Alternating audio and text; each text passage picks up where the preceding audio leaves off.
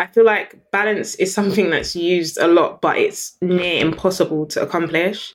But in my mind, I just want to get as close to it as possible. Thankfully, I have people that keep me very accountable. So if I'm doing too much at work, my husband lets me know. My friends will let me know, like, Jamelia, no, sorry, no. Like, you need to stop that. Before we get into today's episode, we have a word from our sponsor, Mindset Shift. Have you ever told yourself, I don't think I can do this? They will never go for it. I'm not a good enough leader. The things you tell yourself that hold you back. Imagine if you could remove all those boundaries just by holding them up and actually looking at them, figuring out where they come from and how to tackle them. At Mindset Shift, that's what we do. We help innovative and ambitious leaders that want to make extraordinary things happen for their teams, for their business, for their culture, and for themselves. We help unlock their growth through actionable coaching, workshops, leadership development programs, or speaking engagements. We create foundational people over profit environments the kinds where productivity and innovation soar, culture, inclusion, and equity sit at the heart of operations. Are you ready to step out the box and take your organization to the next level? Contact us today at www.mindsetshift.co.uk. Enjoy today's episode. On today's episode of Everyday Leadership, I have the pleasure of having a conversation with the founder and CEO of Treasure Tress, who are Europe's largest first monthly product discovery subscription service for women with kinky and curly hair. She's also the co creator of the Teen Experience. She has been featured in so many different things and was recently on the BBC documentary Spending Black, the currency of community. If you haven't seen it, make sure you check her out. It's the wonderful Jamelia Donaldson. How are you doing? I'm well, thank you. That was a really nice intro. Thank you. It's, I don't think the intro does you justice because so when I want to list out the, the accolades and how busy you have been, especially over the last like five or six years since you launched Treasure Tress, it's quite a lot. Yeah, it's been a it's been a journey, um, one that has lots of twists and turns, keeps getting interesting. I'm continually challenged by it, but I think I'm very grateful for it because it forces me to grow in a lot of different ways. Yeah, I really like that. And one thing I like to do on my guests is go way back to guess where the inception is. And for you, I wanted to go back to that 10 year old girl who was earning money braiding hair. yeah, so hair's always been a like fascination slash passion of mine. I can't remember an age where I wasn't just completely obsessed with hair. So when I was, I want to say when I was like four, my mum used to do my hair. And if I didn't like it, I would take it out and like try to do it myself. So I started teaching myself how to braid from a really young age. And then when I was even younger than that, like I wouldn't keep my hands out of my mum's hair to the point that she just cut her, her hair off short because she was sick of me always playing in it. And then when we got to school, there was a girl called Sarah who I used to sit behind, a Greek girl with really long hair. And her mum used to do her hair in like a single, really long braid.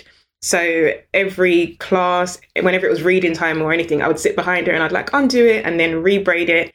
Her mum was really good at doing like fishtail braids, and I was so curious about how I could learn how to do it because YouTube was didn't exist then. So I just kept experimenting. Thankfully, she didn't mind, but my passion for hair has been pretty much lifelong. Like I just love it. How did you feel around your teenage years where you wanted to go into hair, you wanted to make it like a, a full time gig, and your your parents were like, "Nah, that's not the path for you." Yeah, I, I don't know. I think I felt a bit like defeated because I just couldn't understand why. But then when I got a bit older, I realized, okay, it must be for financial reasons. Like they just assume that if you go into that profession, you can't necessarily earn what they would want me to earn as a living. So I kind of rationalized it like that a few years later, but immediately I felt very defeated. Like, why can't I just do what I want to do? Like, why not? Because you're a child and you don't have the experience in the world to try to justify it for them. And they weren't necessarily giving me any more context. It was just like, yeah, no, maybe consider being a lawyer. So I was like, okay, guess I'm going to do law. but actually, even touching and touching on that law piece, you wanted to go into law and you pivoted and went into something completely different. And that turned out to be a way of stepping back into that journey of, of hair, which was quite interesting, wasn't it for you? Yeah, definitely.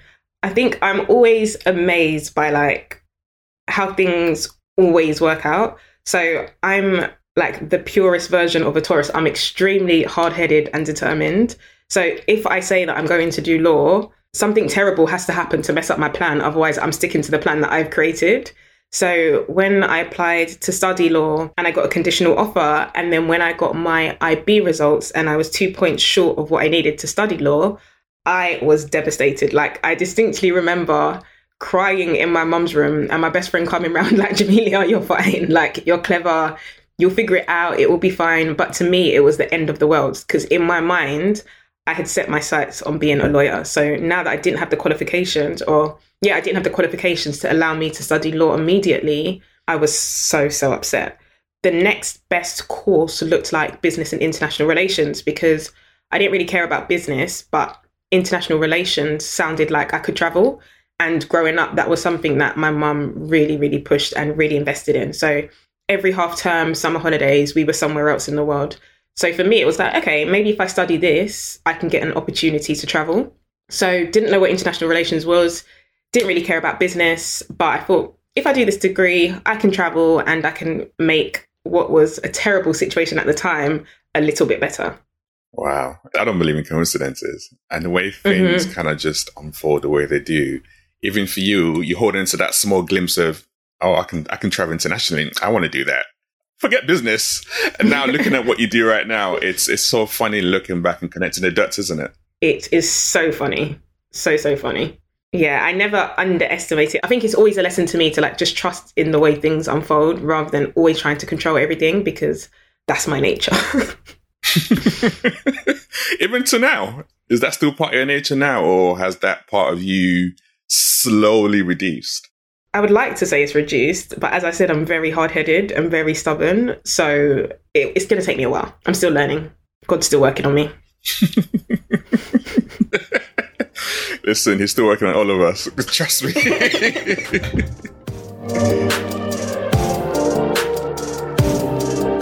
and then when I um fast forward that journey a little bit, and obviously you started the course, you went out to to China, then to New York, and you were fortunate enough, shall I say, or using your networking skills, shall I say, to meet up with BJ Coleman and do some unpaid intern work for him.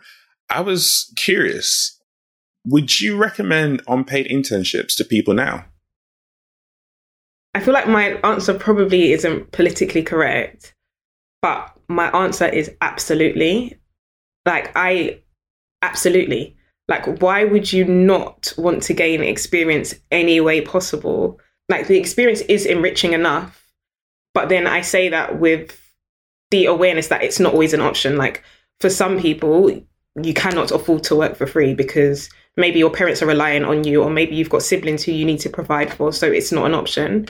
But if you can financially afford to do it i would say absolutely go and get the experience because experience isn't something that pays up front but years down the line it pays bigger dividends than the 500 pound job that you would have had that you probably would have spent the money going raving on anyway. So, yeah, I, I, would say absolutely. Doing unpaid internships was categorically the best thing that I'd done in my teens and early 20s. How did you actually have the, I'm going to say, the confidence to even go and broach and have that conversation? Because, like I said, he's a world renowned publicist mm-hmm. and found like the Coleman Intermain Group. So he's a massive, massive name, but yet you made it happen.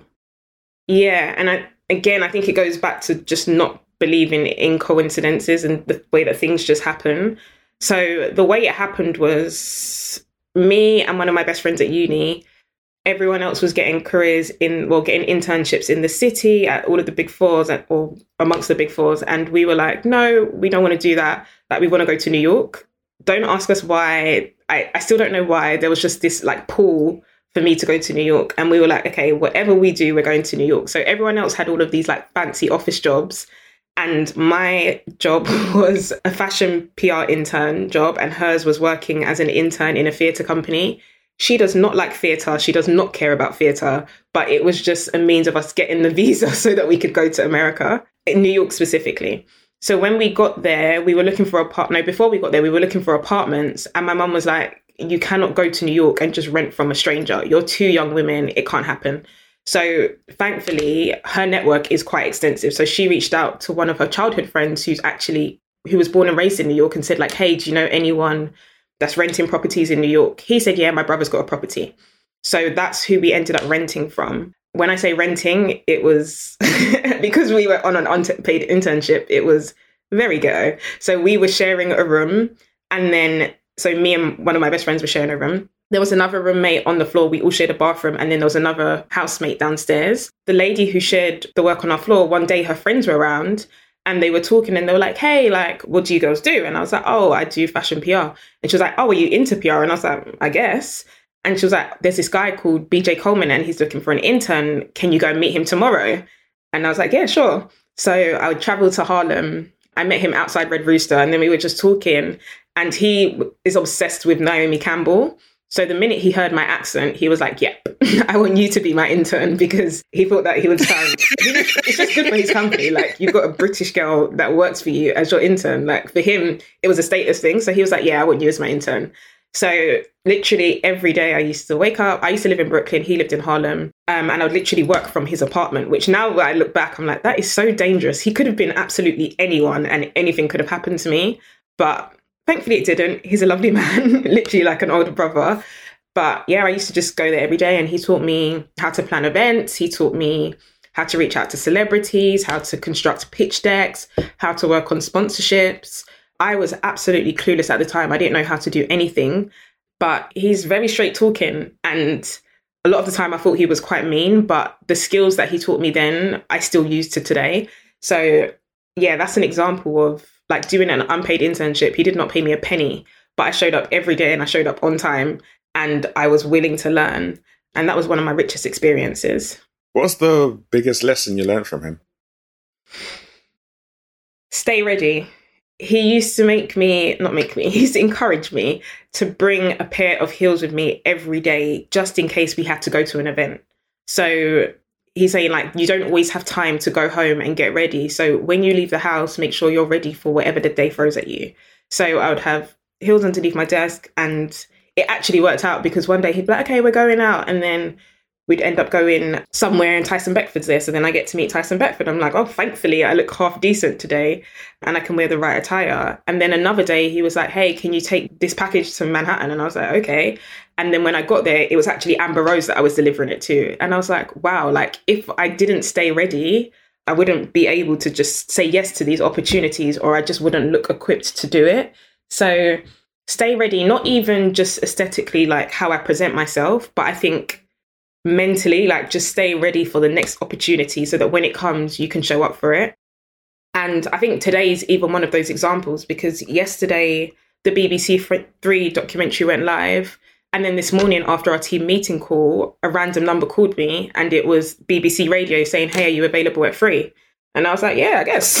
like, let's do it. So now I'm going on the radio this afternoon. But I think that mindset of just always being ready to do like whatever or just whatever life throws at you i would say that that's what he taught me and that's what my greatest lesson from that was that is such a that's a powerful lesson actually because i guess even staying ready means you're always on alert and you're always open to new opportunities that might present themselves in whatever form which actually helps you when i think back as to um you describing your experiences out there you were living your best life i mean you're you're mixing with the celebs, working with a high, powerful person in that industry. Did you feel like it was, I'm living my best life right now, I'm enjoying what I do, I don't want to go back, go back to London and, and finish my degree? Oh, or absolutely. For you, was it just, I'm just here to learn, get through it? No, I was having a great time. It was me, my friend from uni, and then one of my childhood best friends had also moved out to New York to do internships. So we were like the three musketeers, had no money between us, but we had so many good experiences. Um, just random experiences, like even the other internship. So I was interning with BJ, but then I also had another internship. And at the other internship, one day they were like, "Hey, Jamelia, do you know what love and hip hop is?" And I was like, "Yeah." They were like, oh, they're coming here to shoot it today. Do you want to be in it? And I was like, okay. So like, I'm a random extra in one of the random scenes of the first series of Love and Hip Hop. so like things like that. We used to come home and be like, oh my god, guess what happened to me today? like I was in Love and Hip Hop. Um, like what happened to you today? And my friend would be like, oh, I saw Alicia Keys because she came to the theater and blah blah blah. So absolutely living our best lives. I frequently look back at that photo album and just think, I'm so glad that that's how I spent that period of my life, as opposed to going straight into corporate and just doing what everyone else in my uni was doing.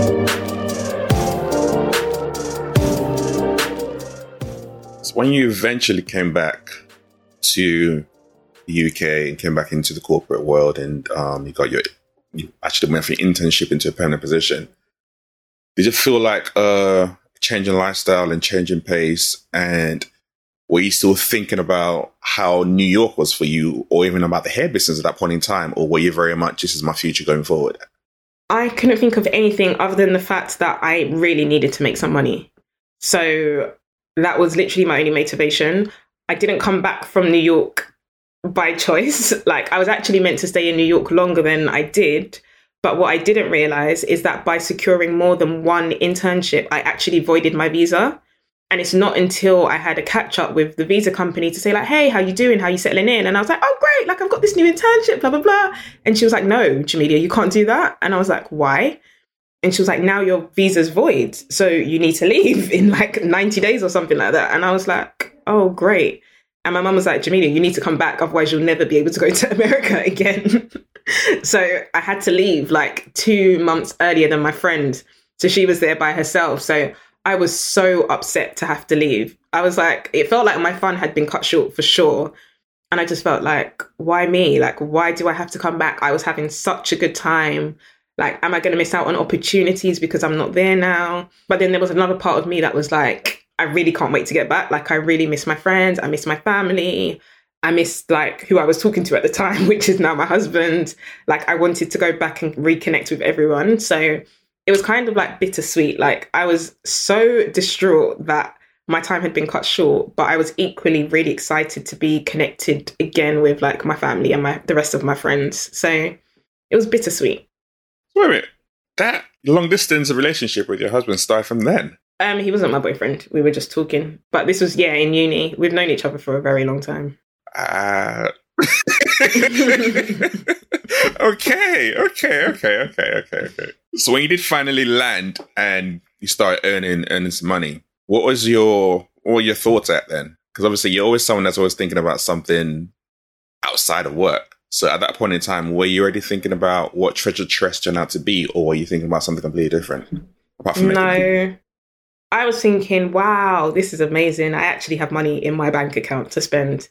This is an unfamiliar feeling. And then I was like, wow, if I'm making this much money as an intern, like how much money can I make if I come on full time? So when I was at that job, my only thought was, how can I be the best person in this role? Like, I'm the only black girl on the floor.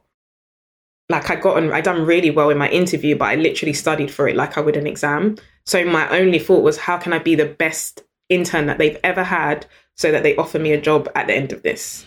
So that was my only thought there was a part of me that was really frustrated, like, oh my God, there's no hair products here. But at that point, Treasure Tress wasn't at the forefront of my mind. I just wanted to be good at what I was doing.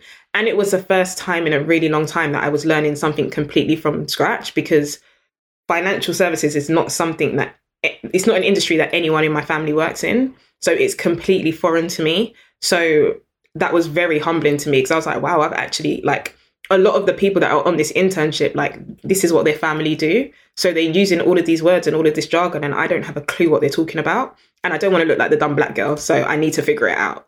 So that was, yeah, that was pretty much my only thought at that time.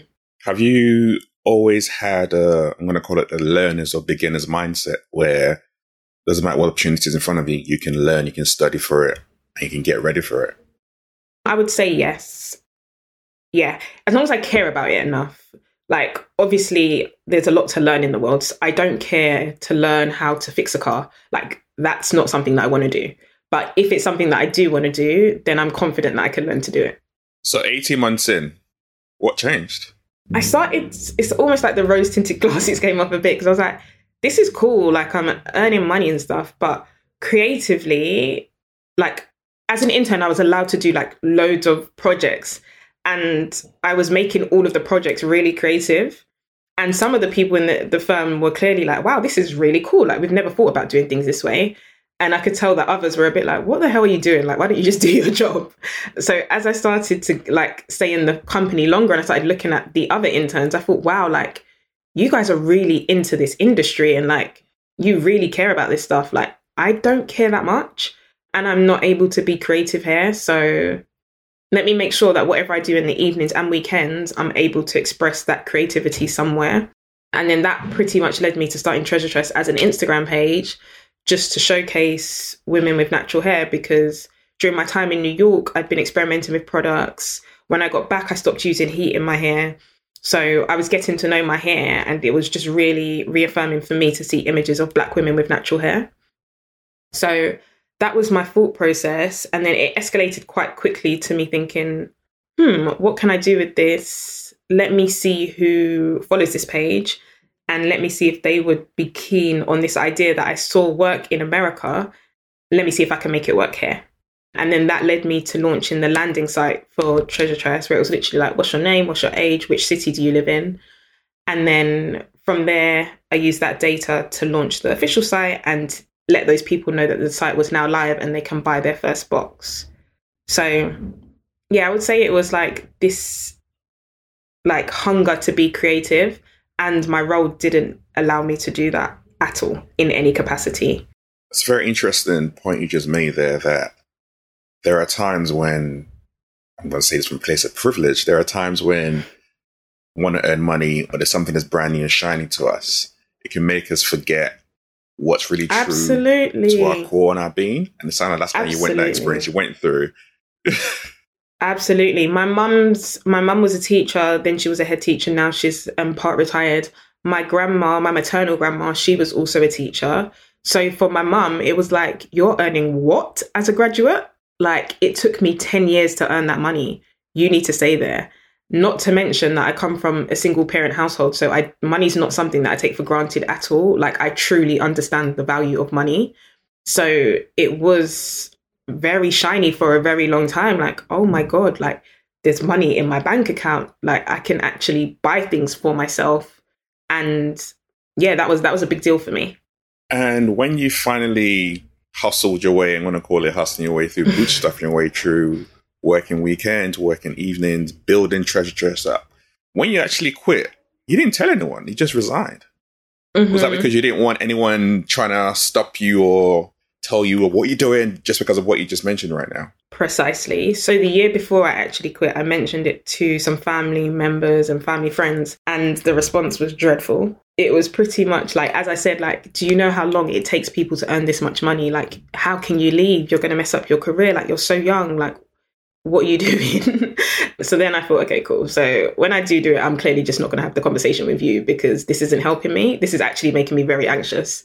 So I left it for a while and I thought, Jamelia, maybe you can ride it out. Like, let's see what happens. And then it got to the point that I was like, nah, I can't do this. So I handed in my notice and then I told my mum the next day, like, oh, by the way, next week's my last week. And she was like, oh, okay. And my dad was like, do whatever makes you happy. Um, so that's how that story went. oh, that's, that's that's that's not bad. That's not a bad reaction overall. That's not a bad reaction. Mm-hmm. It could be worse. So, how do you advise people now, especially the young younger people coming up, who want to follow someone like you, who want to create their own businesses, but yet have that culture, history, family who are kind of holding them back from taking that that leap of faith essentially? I think it's important to realize that everyone's operating from a place of care. Everyone's mindset is definitely tinted by their own experiences, their own life experiences. People are scared of the unknown, and that's a very natural human thing. But I think it's also really important to appreciate instinct and to follow your gut feeling if you have a feeling about something, or even just trust in yourself and trust that everything will be fine. And the thing that got me through was remembering that McDonald's is always hiring. So if this does not work out, I don't have any shame. I can go and get a job there. that would have been a very interesting conversation. Oh, come from working in finance at McDonald's. What's that about? no, a tip that I always do share though is when if you're going to do that, if you're going to make the move, then do not sour relationships with your old employers. Like, do not. Industries are small, circles are small. You never know when you might have to do a U turn. And I was also really confident that if I needed to do a U turn, I could. I had spent time in the London office and I'd spent time in the New York office, and I'd been really intentional about building good relationships with my colleagues. So I was really confident that, okay, cool. If after a year this isn't working so much, I know everyone well enough personally to be honest and then find out what opportunities are available in the company that I can come back for. and how did you, I guess, navigate even building Treasure Tress? Because, like you said, it's you're getting products from big organizations, hmm and they're like, "Who is this black girl from London in the market that we're not even sure really, really exists for black people?" So, Mm-hmm. how was that? You knocking on those doors and getting products from those companies. How did you go about doing that? Oh, it was not fun. There was a lot of grace, I must say, involved in the process. And I think that's one of the byproducts of doing what you're meant to do and walking in your purpose. Like doors do open and things do happen that cannot be explained and just happen to work in your favor. So, one of those things was that the marketing manager at Palmer's had come across our Instagram page and she had signed up on our sign up form and she had emailed me to say, like, hey, this looks really cool. We've got a new range coming up for curly hair. Would love to feature it in your boxes. And I was like, oh my God, like Palmer's, cocoa butter Palmer's have found this small Instagram page, like 900 followers, and have now emailed saying that they're happy to participate in our first box. That was huge. And that for me was like a sign that I needed to say, okay, cool, this is real. Like I can actually do this. It became harder after that though, because it's not like every brand discovered us and done the same thing. After then, I had to start. Well, even once that came through, I was still pitching to other brands because it's a monthly subscription, which means every month we need new products. So I started booking out meeting rooms at my workplace. Do not recommend this if you work for me. Booking out meetings in my booking out meeting rooms in my workplace, and I was calling like, "Hi, Cream of Nature. My name's Jamelia. This is my business. This is what we do." literally cold calling. So going on Google, okay, where's the address? Where's the number? Let me call this person. Not the right number? Okay, can you give me the number to the right person? Literally cold calling was all I was doing. Then that progressed to cold emailing. And then I started to think, oh yeah, I know how to pitch because I learned that in New York. Let me try that.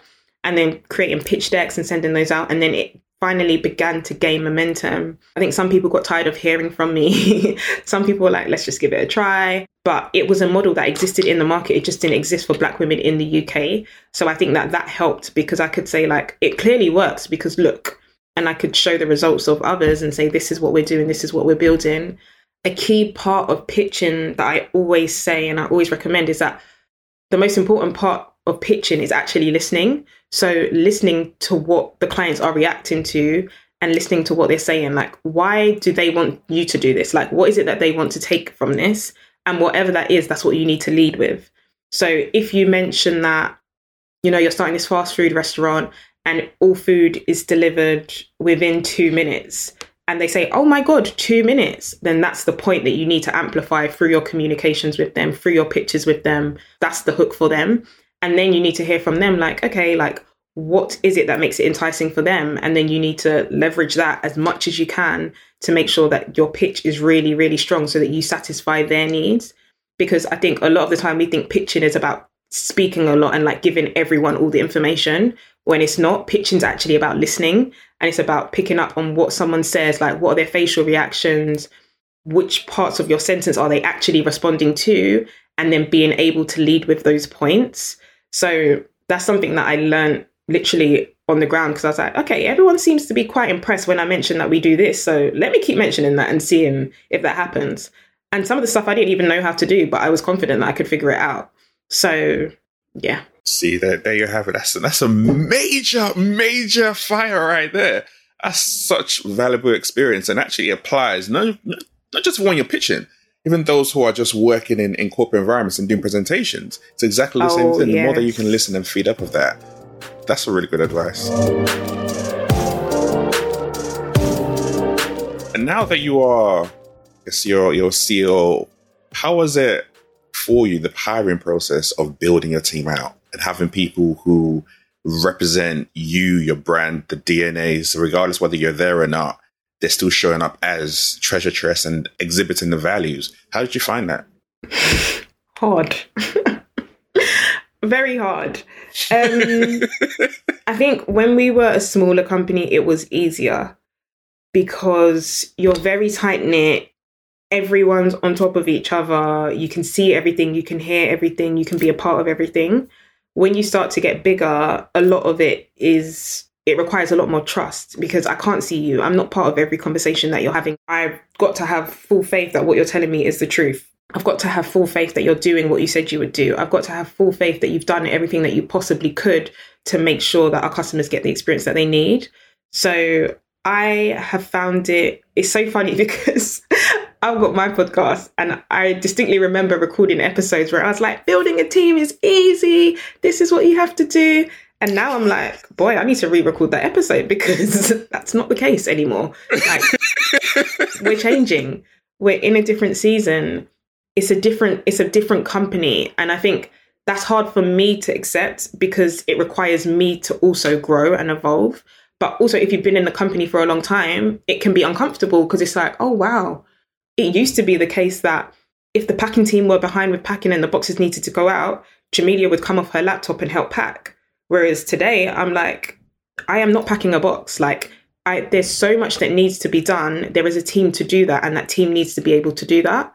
So it's difficult, I would say.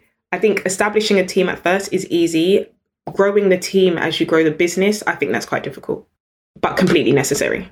So, what made you select your number two? The second person you brought into the business. How'd you go about that process? So I had had some interesting experiences with interns, and I just thought this was this is not how I behaved as an intern. So what is going on? Mm-hmm.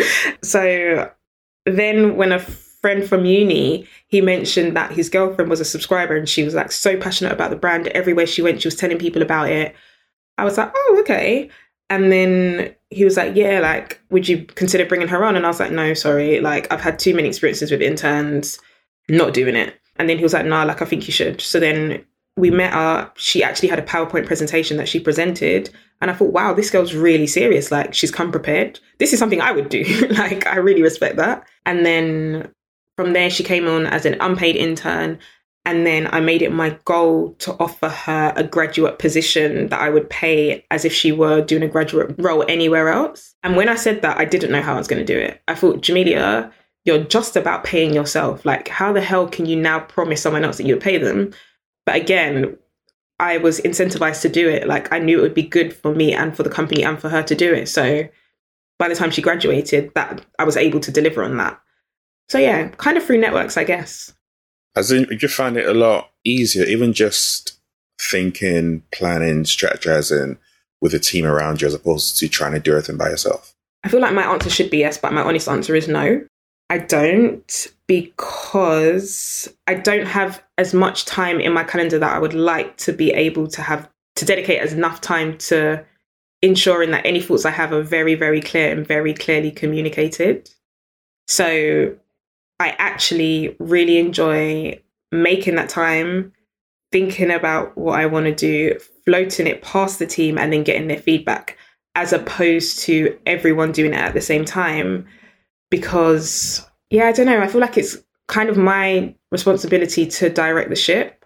Not to say I'm not open to feedback because that's absolute. I'm very receptive to feedback and I really want to hear everyone's ideas. But I feel like if I went with a blank page and said, "Hey guys, what do you think?" then we would be doing a lot of different things. Like because everyone's so enthusiastic, everyone's got great creative ideas.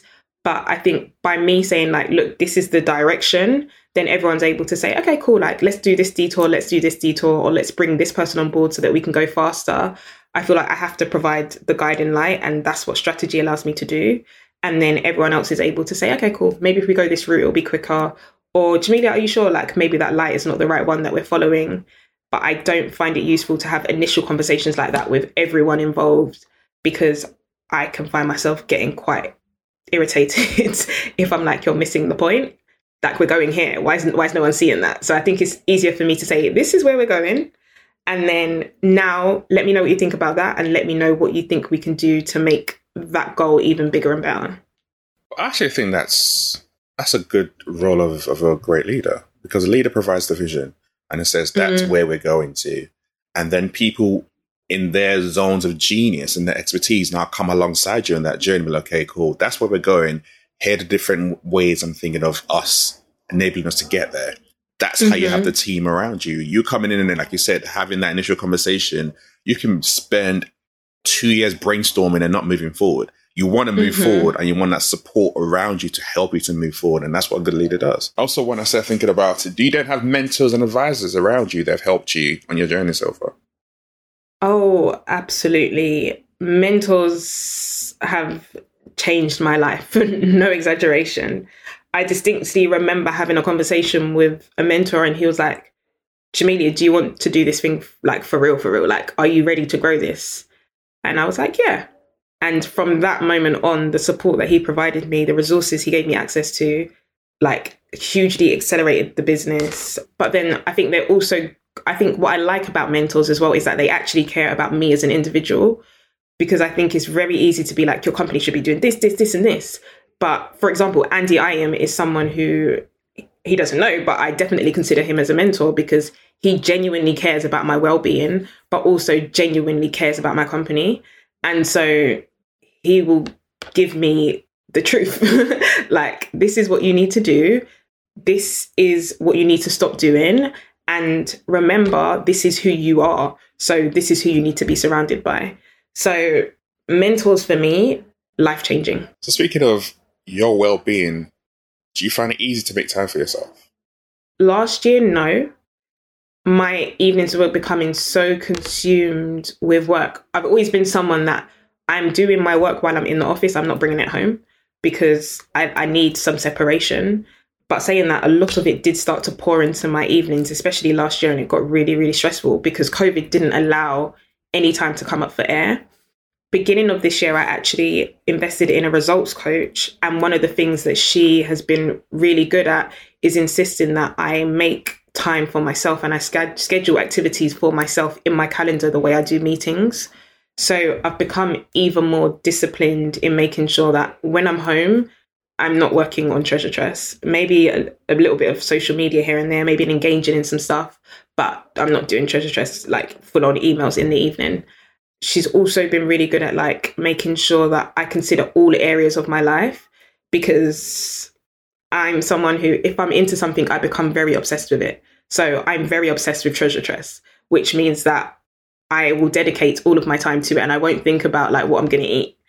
So she's been very good at making me consider like all areas of my life. Like, okay, relationship wise, what are you doing to make sure that your relationship's healthy? What are you doing to make sure that your body's healthy? What are you doing to make sure that your mental health is healthy? And then professionally, she's like, you've got that down, but there's still work to do. So for me, that's been a big game changer for me.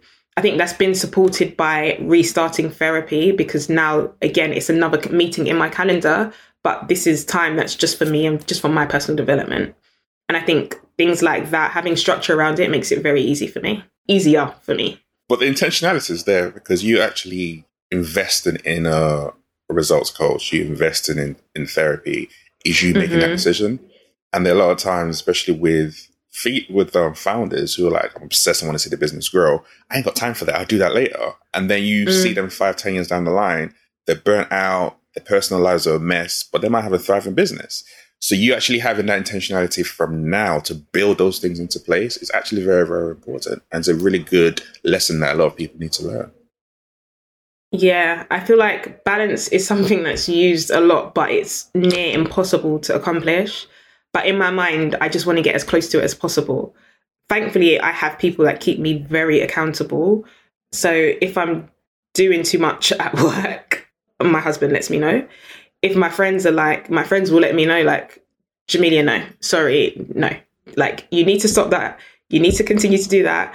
You need to take time away from that. So I think it also helps having people around you that can hold you accountable and again actually care about you as an individual. You're just about to celebrate six years of Treasure Tress. Yeah. As you look back to from where you started to where you guys are right now as an organization, how do you feel? I feel like I feel very not shocked because I'm confident that anything that I want to do, I'm able to accomplish. But I'm always impressed that we can set a goal and we can always accomplish it. So, like, we've been able to do that with physical spaces. So, when I look at like the fact that we were at, at working from Costas all around London to move into an office in Tottenham that was like the size of a cupboard, and now we've got this massive um, warehouse office space that for me is just an affirmation of i can like we can really set our sights on something and we can really accomplish it so i feel very proud of where we are i'm somewhat daunted because i'm like i'm very mindful of the fact that like what got me from year 1 to 6 isn't going to get me from year 6 to 12 which means that i need to continue to grow and i need to continue to level up and step up so i'm slightly intimidated by that but equally excited by that I'm very proud also of the people on my team, both past and present, and their personal growth and evolution because working in a startup is not easy. It takes a lot of things, and one of them is like passion and grit. And I'm happy to see them exhibiting it, but I'm also proud that there's people on my team that I can also learn from. So for example there's like women on my team who like wellness they're not playing with it. Like it is not a joke.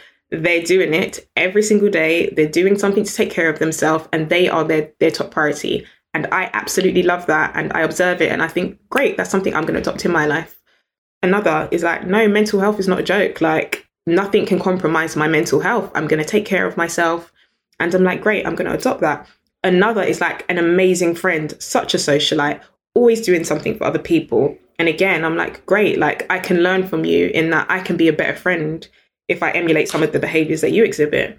And um, another that's like got a great creative eye, like the list goes on. But I'm proud that the women around me are also working on themselves and developing in a way that benefits them, but ultimately also benefits the business. But I'm also proud that I'm able to learn from the people around me still. One of the things that I really love is the culture that you've created in your team and in your office. I mean, mm-hmm. you can go through, you listen to music, it's a vibe. That's the best way I can put it. The office is a vibe where people can actually just come in and actually be themselves and just do what they do in a nice, chilled out environment. But you're you're, you're working hard, like you said. It's still a mm-hmm. startup. You're working hard. You're making things happen.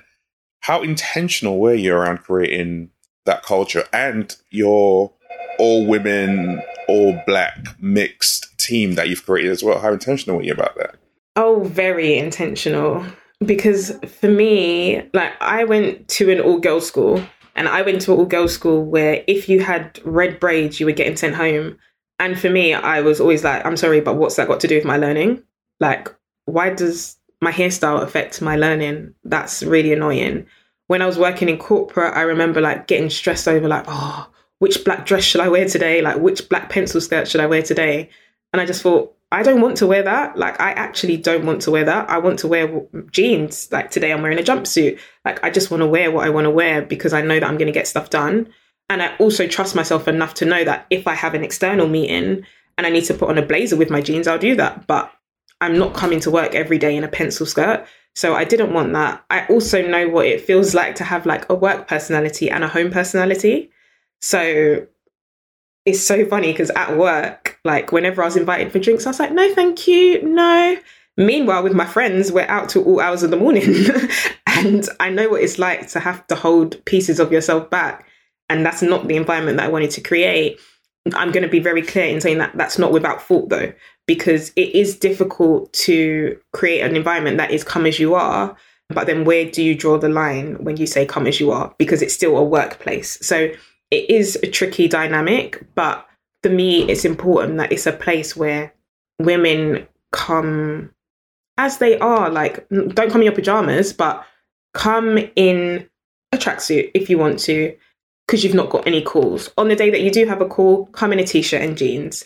Like, use your initiative and use your common sense, but at the same time, don't spend so much time thinking about the masks that you need to put on pro- professionally.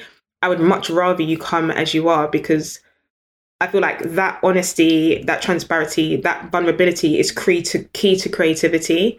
And I think Treasure Tress only does as well as it does because of that creativity. So I can't expect you to come here and be creative if you're worried about finding a suit to wear to work and comfortable heels and a handbag. Like just come in your tracksuit and come as you are and let's brainstorm and let's do this pop up and let's make it the best thing ever. So for me, it's about like priorities. Like, what do I care more about? Do I care more about your appearance or do I care more about your mental well being and your ability to execute? Wow.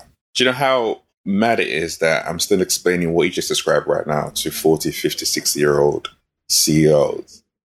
And you've got that. You understand that. Like, I'm not trying to staff for the creativity. That's the engine of the business. I want to create an environment that actually helps to nurture that so they can be mm-hmm. their best selves. And people are still struggling just to understand that's a very, very simple concept. That's amazing.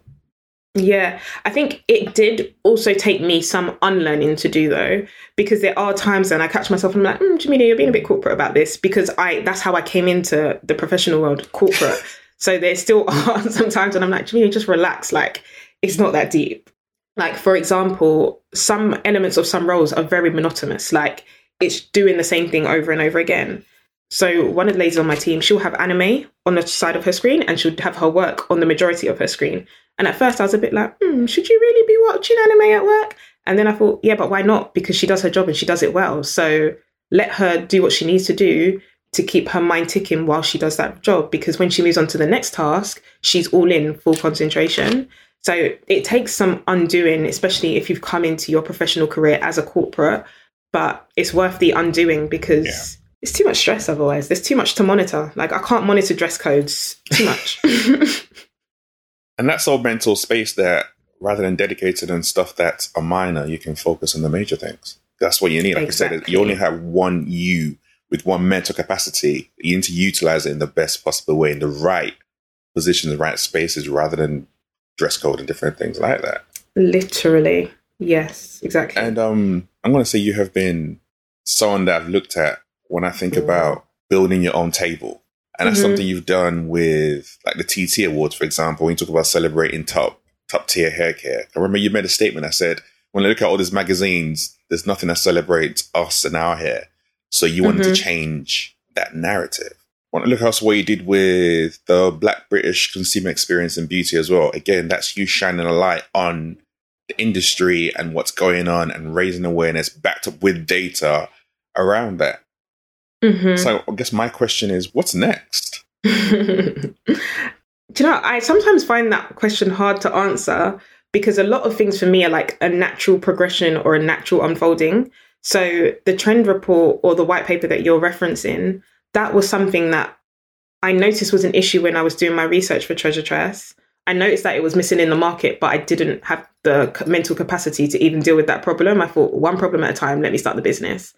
Then two years later, when we had a lot of information on the women that were subscribed to our box, I thought, oh wow, like people should know that like there's black women in the UK for one, because I'm getting quite frustrated having to explain to Americans that there's black women in the UK that need your products as well.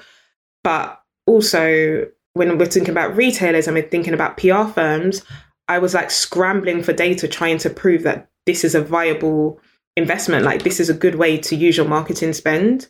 So the white paper was like born out of frustration. So as I'm doing one thing, I'm realizing another problem and I'm like, oh, okay, let me solve this problem now. Or Treasure Tress can now be used to solve this problem. What's next and what I can see as a recurring problem is I don't think there's a lot of spaces that are dedicated to solely black women, in particular black British women, that allow us access to the resources that we need to elevate all areas of our life.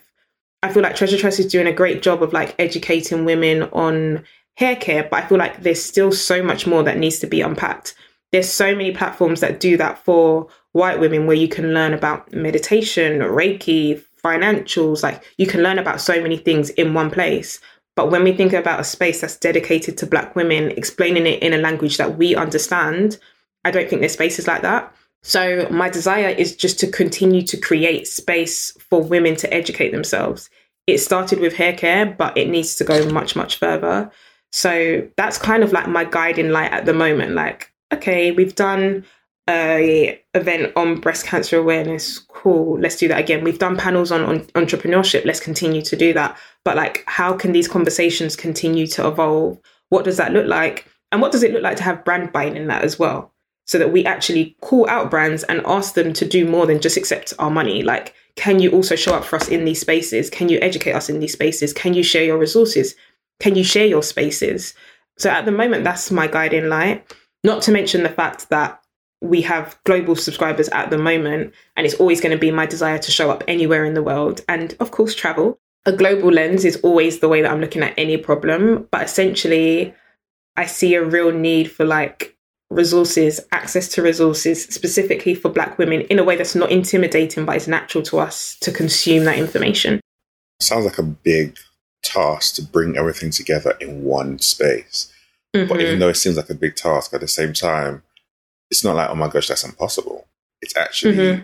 very, very possible. And I guess it comes with more and more collaboration, which is happening, and people coming together to create these things, and people in their own areas. So whether it's I don't know a black business in, in Reiki or those in financial or whatever, coming mm-hmm. together to create something like this.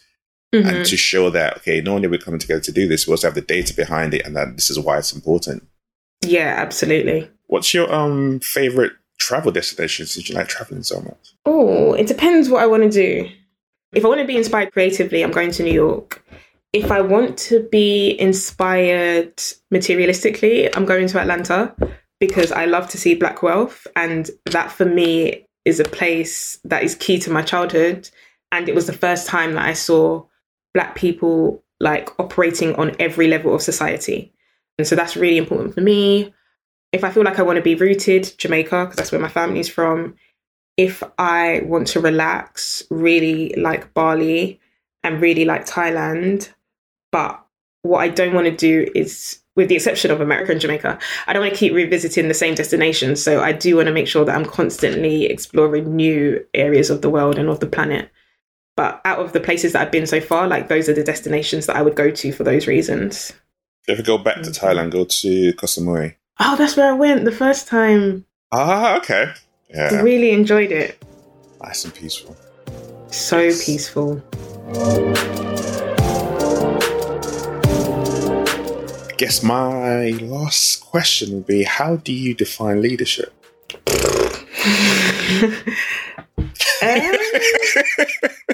that is a question. I think it's a question because leadership is something that I'm really invested in learning a lot about because I'm mindful that because I started Treasure Tress, I became a leader by default. It's not as though I trained to become a leader or I was giving I was given any training to become a leader. I was leader by default because I was the one that started the company. And that doesn't necessarily make you a leader. So I'm very mindful that it's something that I'm still learning, I'm still navigating. As you said, textbook wise, it's about creating the shining light and having people like guiding people in the right direction. What I like about leaders that I've observed and I've seen sparks of it in my career so far is understanding the power of other people and helping bring out and amplify their strengths. That to me is the most fulfilling thing. Like to bring someone on to do one thing and then notice that they're exceptional at something else and nurture them and invest in them to help them do that and then lead other people themselves. That to me is the definition of leadership and the most important part it's been great watching your journey and Thank watching you. you just rise and keep elevating and see you doing amazing things, not just doing it by yourself, but bringing so many other people along, shining the spotlight on other people and what they're doing, and really raising the bar of what it takes to create a, a strong, solid black company that has so much more to come ahead of you. So, really, really thank you for sharing your experiences today and, and coming on. Oh, thank you so much. I've really, really enjoyed this conversation, but I've listened to your podcast many a time, so I knew it was going to be good. this is Everyday Leadership. I will see you soon.